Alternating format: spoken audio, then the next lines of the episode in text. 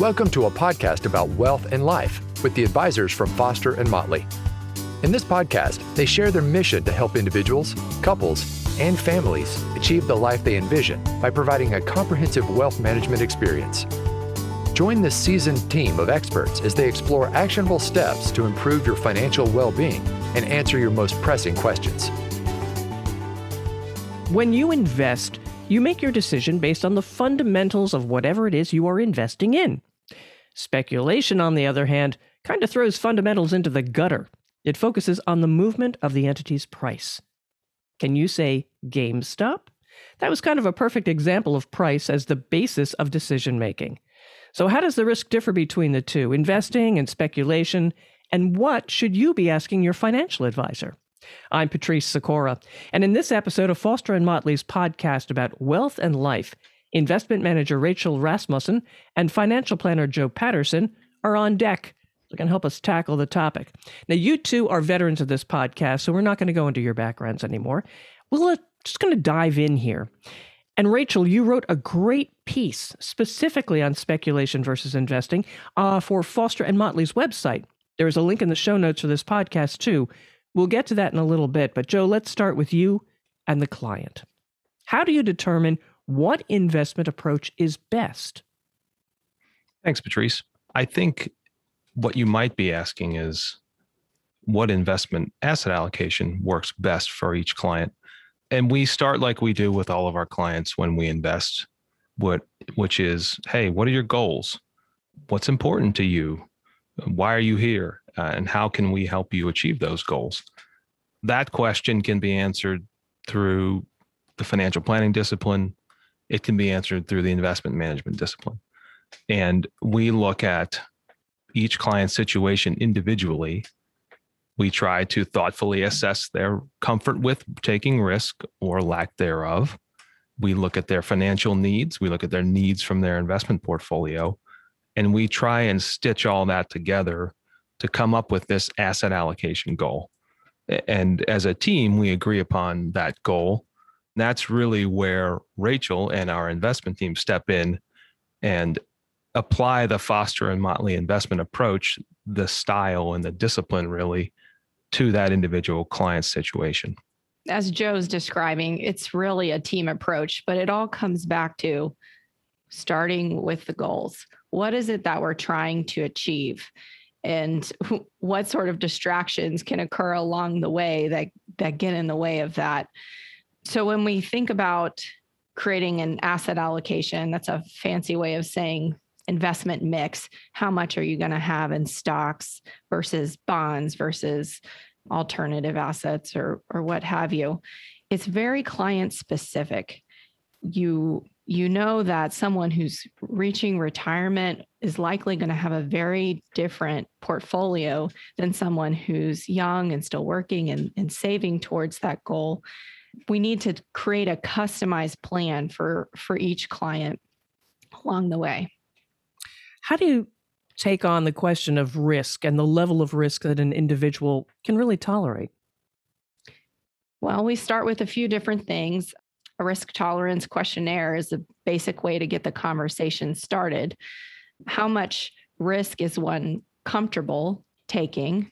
How much risk do you have to take? Because in order to reach certain goals, you have to potentially take more risk than you're comfortable with.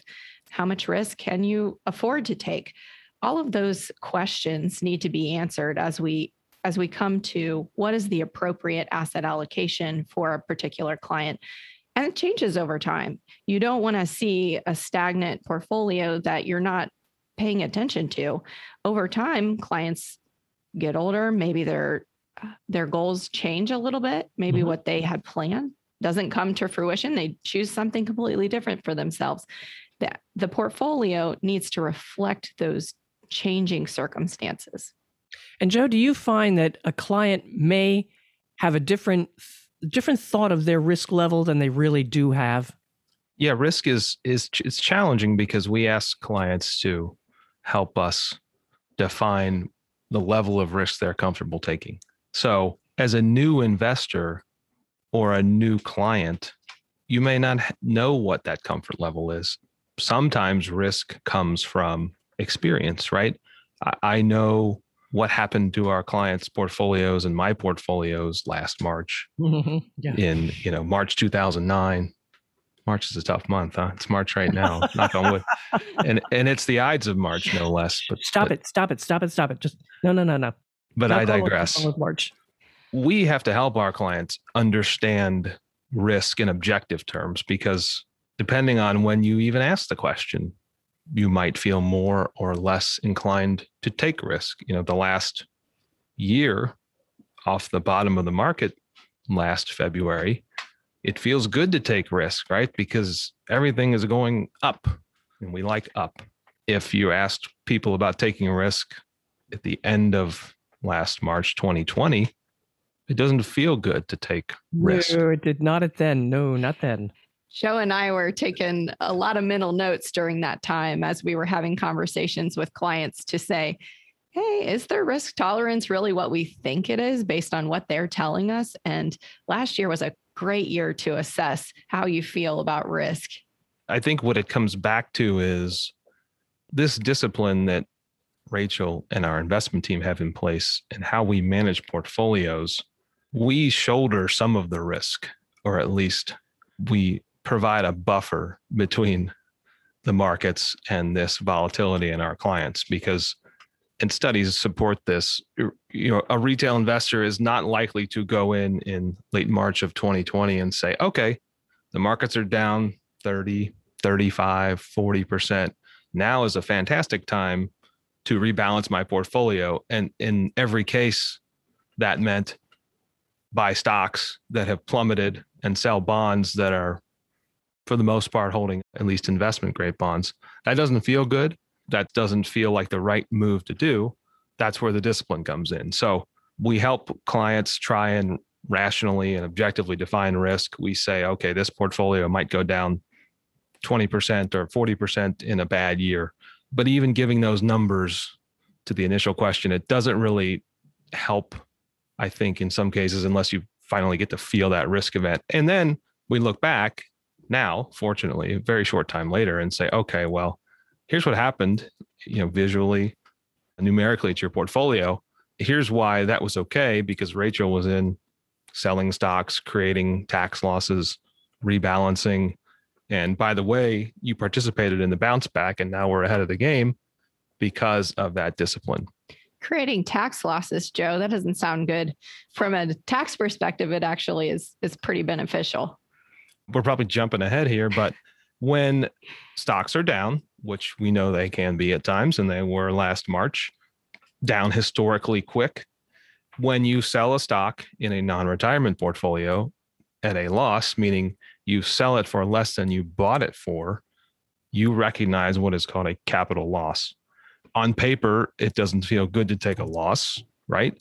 Because you sold something for less than you bought it for. That's not why we invest. We don't invest to sell assets for less than we purchased them for, in most cases. But the benefit there is by effectively locking in that loss, and by the way, buying another stock or other security in its place, we're not leaving the market. We're not giving up and throwing up the white flag. We're rebalancing. And then in the future, when there are gains in the portfolio, which there have been and will be over time, that loss can dollar for dollar offset that gain. While it doesn't feel good to be selling securities at that level, what it does do is bank these losses, which, by the way, per individual can be carried forward indefinitely for your lifetime. That's a future asset that can be used to offset future gains.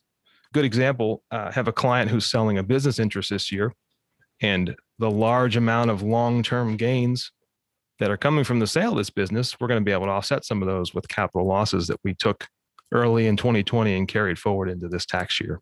Nice. I mentioned GameStop earlier. This just perhaps we need to do a whole podcast on taxes and those folks who were dabbling in GameStop, because they're going to get some big surprises with wins and losses and the IRS this year coming up. But we'll do that in another podcast. Back to speculation versus investing, those two words. What is the difference, number one? And Rachel, for you, are they mutually exclusive of each other? Patrice, that's a great question. At Foster and Motley, our goal is to make sound investment decisions for a client. It's not to take portfolio money and speculate. And what it comes down to really is the level of risk. And when we make an investment decision, we want to know somewhat what the level of risk is for that particular investment and compare it to the expected return. In a speculation type of decision, speculative investment decision, you really are taking outsized risk for the return, like going to Vegas and putting it on black. You know, you can really make it big, you know, that's great, but the risk is pretty also quite large that you might not make anything. Some investments you can actually lose more than you're actually putting into the particular investment. You can lose more than that. It depends on the way in which you go about it. So when we're making an investment decision, it's not that this one is investing and this is speculation and there's one or the other. You can take a sound investment decision based on fundamentals and make it speculative by the way in which you go about it. If you take 70% of a portfolio and you put it into one stock, well, even if you think a stock is overvalued or undervalued, you can make it speculative by having so much of the portfolio that you're creating this outsized risk. So we've been talking about risk on this show already. That's really the crux of it. Beyond that, it's the definition. It's the decision criteria. Are you making it based on the fact that you think the price is going to go up a lot and in short order? Are you making it based on what you fundamentally believe, based on analyzing the data? What is informing the decision? And Joe, talk to me about time horizon and how that would play in here. We've talked about the GameStop example, and regardless of the security or investment on which one might be speculating, typically the time horizon is short. What is short, it's hard to say exactly, but the idea is I'm going to turn around a profit quickly. So when we are investing, it's a different mindset. It's, hey, we like this company, we like these companies, we like these types of investments because of underlying fundamentals. And we know that the time horizon, a little bit uncertain. We're going to be talking generally in a period of years, not months, days, hours. Mm-hmm. So this idea of discipline also comes with an acceptance that we're going to stay invested. And if an investment goes down in value, then we're going to look at it and say, well, is there a reason, or is this just a short-term opportunity to rebalance or round up our position? Sometimes investments pay off quicker than expected. That doesn't mean we were speculating. That just means the thesis was right and it worked out quicker than we expected. So the time horizon is key to this. And you know, that lines up well with how we do business, because our clients almost exclusively are invested for a longer time horizon, in many cases, a multi-generational time horizon. That's a great point to bring up, because that speculative nature of investments, again, even as Rachel said, you can speculate in good, high quality businesses that have a great underlying investment thesis by taking riskier approaches, by shortening your time horizon, by looking for that quick hit. So it sounds like information is really a very important fundamental here. If you don't have the information, you can't make a good decision.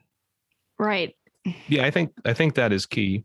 My colleague, Tom Guidi, on our last call, when we were talking about diversification, which is another risk discussion, we diversify to reduce risk.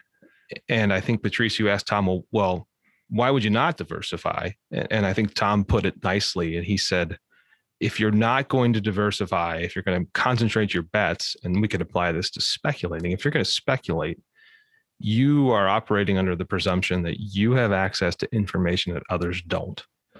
And the way our markets work, that's probably a flawed assumption. regardless of what we're talking about, or you're trading with insider information, and then we've got a whole different issue. I find that well-timed. You know, there's going to be some inquiries into this GameStop. I mean, we've already seen it, but yeah, I'll stop there.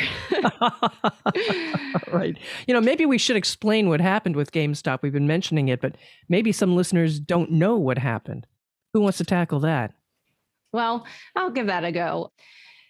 So you have some hedge funds or some big players in the market, and they're looking at this particular investment, GameStop, others, and they are applying some logic, so some rational, fundamental investment logic that the stock is overvalued. So they go to short it. So that particular investment and a few others, they short this stock, which is a fancy way of saying they borrow shares, sell it on the open market, expect the price of these shares to go down. They can buy it back and make money on the replacement shares. Yeah, the replacement shares, the stock actually falling. And that's one way to do it. But when you increase the amount of leverage you apply, how many shares are actually being borrowed, it becomes more and more speculative. And if the shares rise in price, you can really lose an infinite amount of money. You have these investors online. We all heard about these Reddit threads where they're saying, go and buy the stock, drive up the price. Based on what? Based on the fact that someone's going to come in behind you and pay you more. Doesn't matter what it's worth. That's when it becomes speculative. It has nothing to do with what is GameStop or AMC or whatever you will. It doesn't matter what it's worth. It matters, well, who's going to pay you more for it. Right. We try to stay away from that. Well, there were some people who didn't claim they made 800%, and there were some people who did not do quite so well. And they, a lot of them were the hedge funds. They got caught. Yes, you can certainly get caught. The more you speculate, you're gonna remember a lot of those wins, but you're certainly gonna remember the losses. And people don't like to tell you about the losses. I'll share that. You know, your friends don't want to tell you how much they lost on in trading in March. That's enough on that subject, probably. So talk to me about speculation and timing. When you speculate, you are very concerned with when to get in and out. And Joe talked about this. We're trying to make long-term investing goals happen. That's what we're about. When you speculate, you think you know something more than everyone else does. When is the price the best and when is it the worst? And truthfully, over time, it has been shown that that is really hard to do, if not impossible. Mm-hmm. Which is why we apply this logic to the way in which we invest. You have an asset allocation, you follow that. I mean, if we look at last year, for example, when the market, by market, I'm saying stock market, had fallen over 30%, we didn't know how quickly it was going to come back. We just knew that over time it would. And so rather than trying to think that we know something that everyone else doesn't, we follow the discipline plan, which is rebalance to your targets. Over time, this will work out. It turns out that was the right thing to do in hindsight, but at the time, you really didn't know that. On the other hand, you have some speculators coming out and saying, great time to buy in March. I think that this is going to be short-lived. Everything will be back to normal in April. I don't think anyone really knew that at the time. That's true. And Joe, so what do you tell your clients who want to make something that you think it's a pretty speculative investment? You know, when I get that question, and we get those questions, right? It's hard to avoid because this makes for good news. As Rachel pointed out, you can make money speculating. Not everybody makes money, right? That's not how markets work. Some people do. Some people make a lot of money. Mm-hmm. Yeah. You're more likely to hear, as we've discussed, about the people who make a lot of money than the people who lose a lot of money, who generate a lot of anxiety for themselves, even if they do make a little money. If you think about timing and investing versus speculating, then what I come back to when a client says, hey, I'm going to go buy some GameStop or Bitcoin, but that's been a good story lately, right? Yes. $60,000 a coin over the weekend. Now we're at 56,000. It's digital gold, right? Hey, a lot of people have made a lot of money on Bitcoin. We talk about why, right? Well, I think it's going to go up in value. Okay. That's a why. What kind of risk are you taking? Probably a lot. Can you afford to take that risk? And that depends on the client. Some clients, we can say, okay, well, you know what? Let's set aside a little money, a small amount for that person, and say, hey, this is money that you've got to be okay parting with, right? This is your play money. This is your play money. That's an arrangement we have with some clients, and we come about that dollar amount thoughtfully, and we look at their long-term picture and say, okay, if you didn't have this play money in place, would you be fine? The answer has to be yes. Mm-hmm. And if it is yes, then we say, okay, let's go and do your thing. We'll talk about it or not. And, you know, that's fine. But I think setting some guardrails around the process. Like that. Yeah, it's a process that, again, to Rachel's point, you don't hear about the majority of the people that it doesn't work out for. You hear about the big hitters, and that creates this FOMO, right? To use a current term, this fear of missing out. That begets the buying. Buying begets buying. We're ignoring the fundamentals, if there are any, along the way. If we set up a little more controlled approach to it and say, hey, let's speculate, then if you come out ahead, great. If not, that's fine, because we're in a disciplined fashion managing the bulk of your wealth, or it's in your business and you're managing your wealth, and that's okay. Well, what's another option to increasing risk without speculation? I'll take that one. You know, that's something that Joe and I work on together. The planners and the investment managers really answer that question by not, do you buy investments that we don't know the risk of, you know, buy a bunch of Bitcoin, use stock options, take margin out on account. We don't think that's a very good way of adding return expectations. So really you're thinking about, how can I juice my returns? How can I make more? The way that we think is a very good way to do that is expanding the amount of assets you have in a particular type of category. So stocks, for example, they have more volatility, meaning they fluctuate a lot more in price, but higher reward compared to a bond, for example, which a bad bond market looks very different than a bad stock market. So what we do is expand the amount of riskier assets we have in a portfolio, not change what we buy, but rather how much do you have in risky assets overall? And that's a really good way to dial in to the higher return for a given level of risk. Is it sexy to the client though? I mean, or were they out there, well, I want to do a GameStop thing? Unfortunately, it's pretty boring, or at least we try to make it as boring as possible. Because when you interject emotion into making an investment decision, you put yourself at peril for making some pretty poor decisions.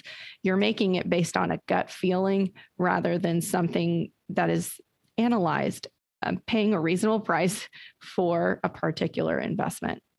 Yeah, it's entirely unsexy. To your original question, it is boring. I think I use the word boring in meetings with prospective clients, which maybe isn't the best approach. But what Rachel and I see is that clients who have been with us a long time, when we're in meetings and Rachel's talking about the portfolio and what we're doing, our clients can often finish Rachel's sentences or other portfolio managers' sentences. And that's because we are consistent, and being consistent and disciplined over time, we know works. And at times it doesn't feel good because you have markets that don't always act in a way that makes sense. You have a year like last year where 5 stocks have become 26% of the market and are driving all the return, unless you own all those stocks in the same percentages of the market, then you have stocks that aren't doing quite as well as the market. So that's frustrating, but it's also comes back to the discipline. The discipline is stick to our process, stick to valuing companies based on fundamentals, rebalancing.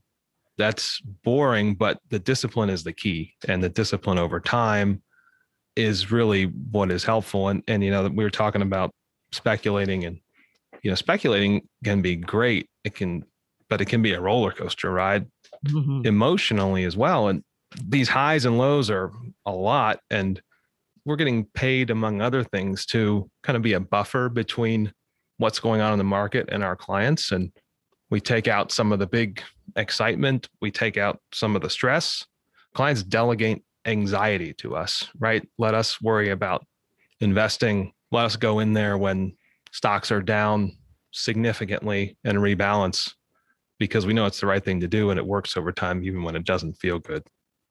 Joe makes a great point. I mean, boring doesn't mean poor returns. It doesn't mean that. It means that we're taking the noise, the guessing, the stress out of the process by saying mathematically over time, this is what works.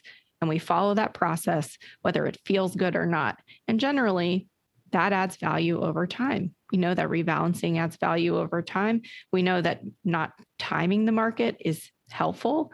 Time in the market is better than timing the market every time, most of the time. Is speculation more vulnerable to taxes? Yeah, we touched a little bit on this before the tax topic, but specifically, if you are trading in a taxable account, meaning a non-retirement account, not your 401k, not your IRA or Roth IRAs, then the activity in your account, for better or worse, generates tax consequences. And if you buy a stock in a taxable investment portfolio and sell it quickly, meaning in this case, less than a year from the time you bought it, which lines up with how speculators trade, then you generate, to the extent you have a gain, a short-term capital gain. Those gains are treated as ordinary income, as though you earned that income. So compared to a long-term capital gain, which is taxed at favorable rates, either 0, 15, or 20%, depending on your tax bracket, short-term capital gains are going to be taxed at your highest marginal rate. And so that, you don't think about that when you get a win, right? But that eats into your gain, depending on where you live, to the tune of 40 to 50% of your total gain. Contrast that with how we manage portfolios. Rachel and I are very tax focused. We don't want to make big short-term capital gain consequences unless we have some losses we can use to offset those. There is a cost of investing as far as what's my after-tax investment return. And it is much lower if you're a speculator, because you're willing to accept these high tax rates on gains you might have. For a while there, it seemed we were seeing IPOs all over the place. Every week, every couple of days, there were new IPOs. Not lately. Are IPOs speculation? More IPOs could mean that the market is more speculative than it is on average. So yeah, there has been a lot of IPOs, but there's also been this introduction of SPACs. Right. That's a whole, I mean, that could be three podcasts for sure. SPACs are very complicated. We won't get into the detail of it, but it's a special purpose acquisition company. And the number of SPACs that we've seen in the market, and their sole purpose is to bring companies public. That's generally what they're here to do. They're like a shell company that then buys something and takes it public. Exactly. So they kind of operate like an IPO. So we're seeing a ton of SPAC activity that makes us believe that the market is more speculative now than it has been over the past few years. That's certainly one of many indicators that we're seeing some froth going on. Joe talked about stock concentration within popular indexes like the S&P 500. A small number of names becoming a large percentage of that index. that indicates trend following, that more and more investors are piling in, making some emotional bets, and it's getting further and further away than true valuation. Beyond that, you see vast number of single stock option purchases. That has exploded within the past year. Could be because there were 10 million new brokerage accounts open last year. You have folks going home and saying, hey, I'm going to trade on my during the day. This is kind of fun. Right. So things like that. It's kind of fun as long as things are going up. You know, it worked out from end of March to now-ish. I mean, you look at the index, I think it's Goldman Sachs that has one out there that shows the non-profitable tech companies. So companies that make no earnings, nothing, they don't make anything, which, you know, maybe they will eventually, and some of them work out, but a vast majority, who knows? The percentage increase from December to now is over 400%. The number of them? The percentage, the return is 400% in that index. It's crazy. Those sort of things, we don't want to get caught up in that stuff. IPOs are inherently riskier. That doesn't mean that they don't work out. We know that being invested in a broad number of companies tends to do better. We don't really participate in those sort of things because of the risk return relationship that we've gone over throughout this whole podcast. All right. We've only scratched the surface on that, but our time is rapidly wrapping up. I didn't realize we had such a great conversation. Joe, Rachel, how can listeners reach you if they've got questions or comments? Thanks, Patrice. Our listeners can find us on the web at www.fosterandmotley.com, fosterandmotley.com, or reach out to us toll-free, 1-800-532-2962.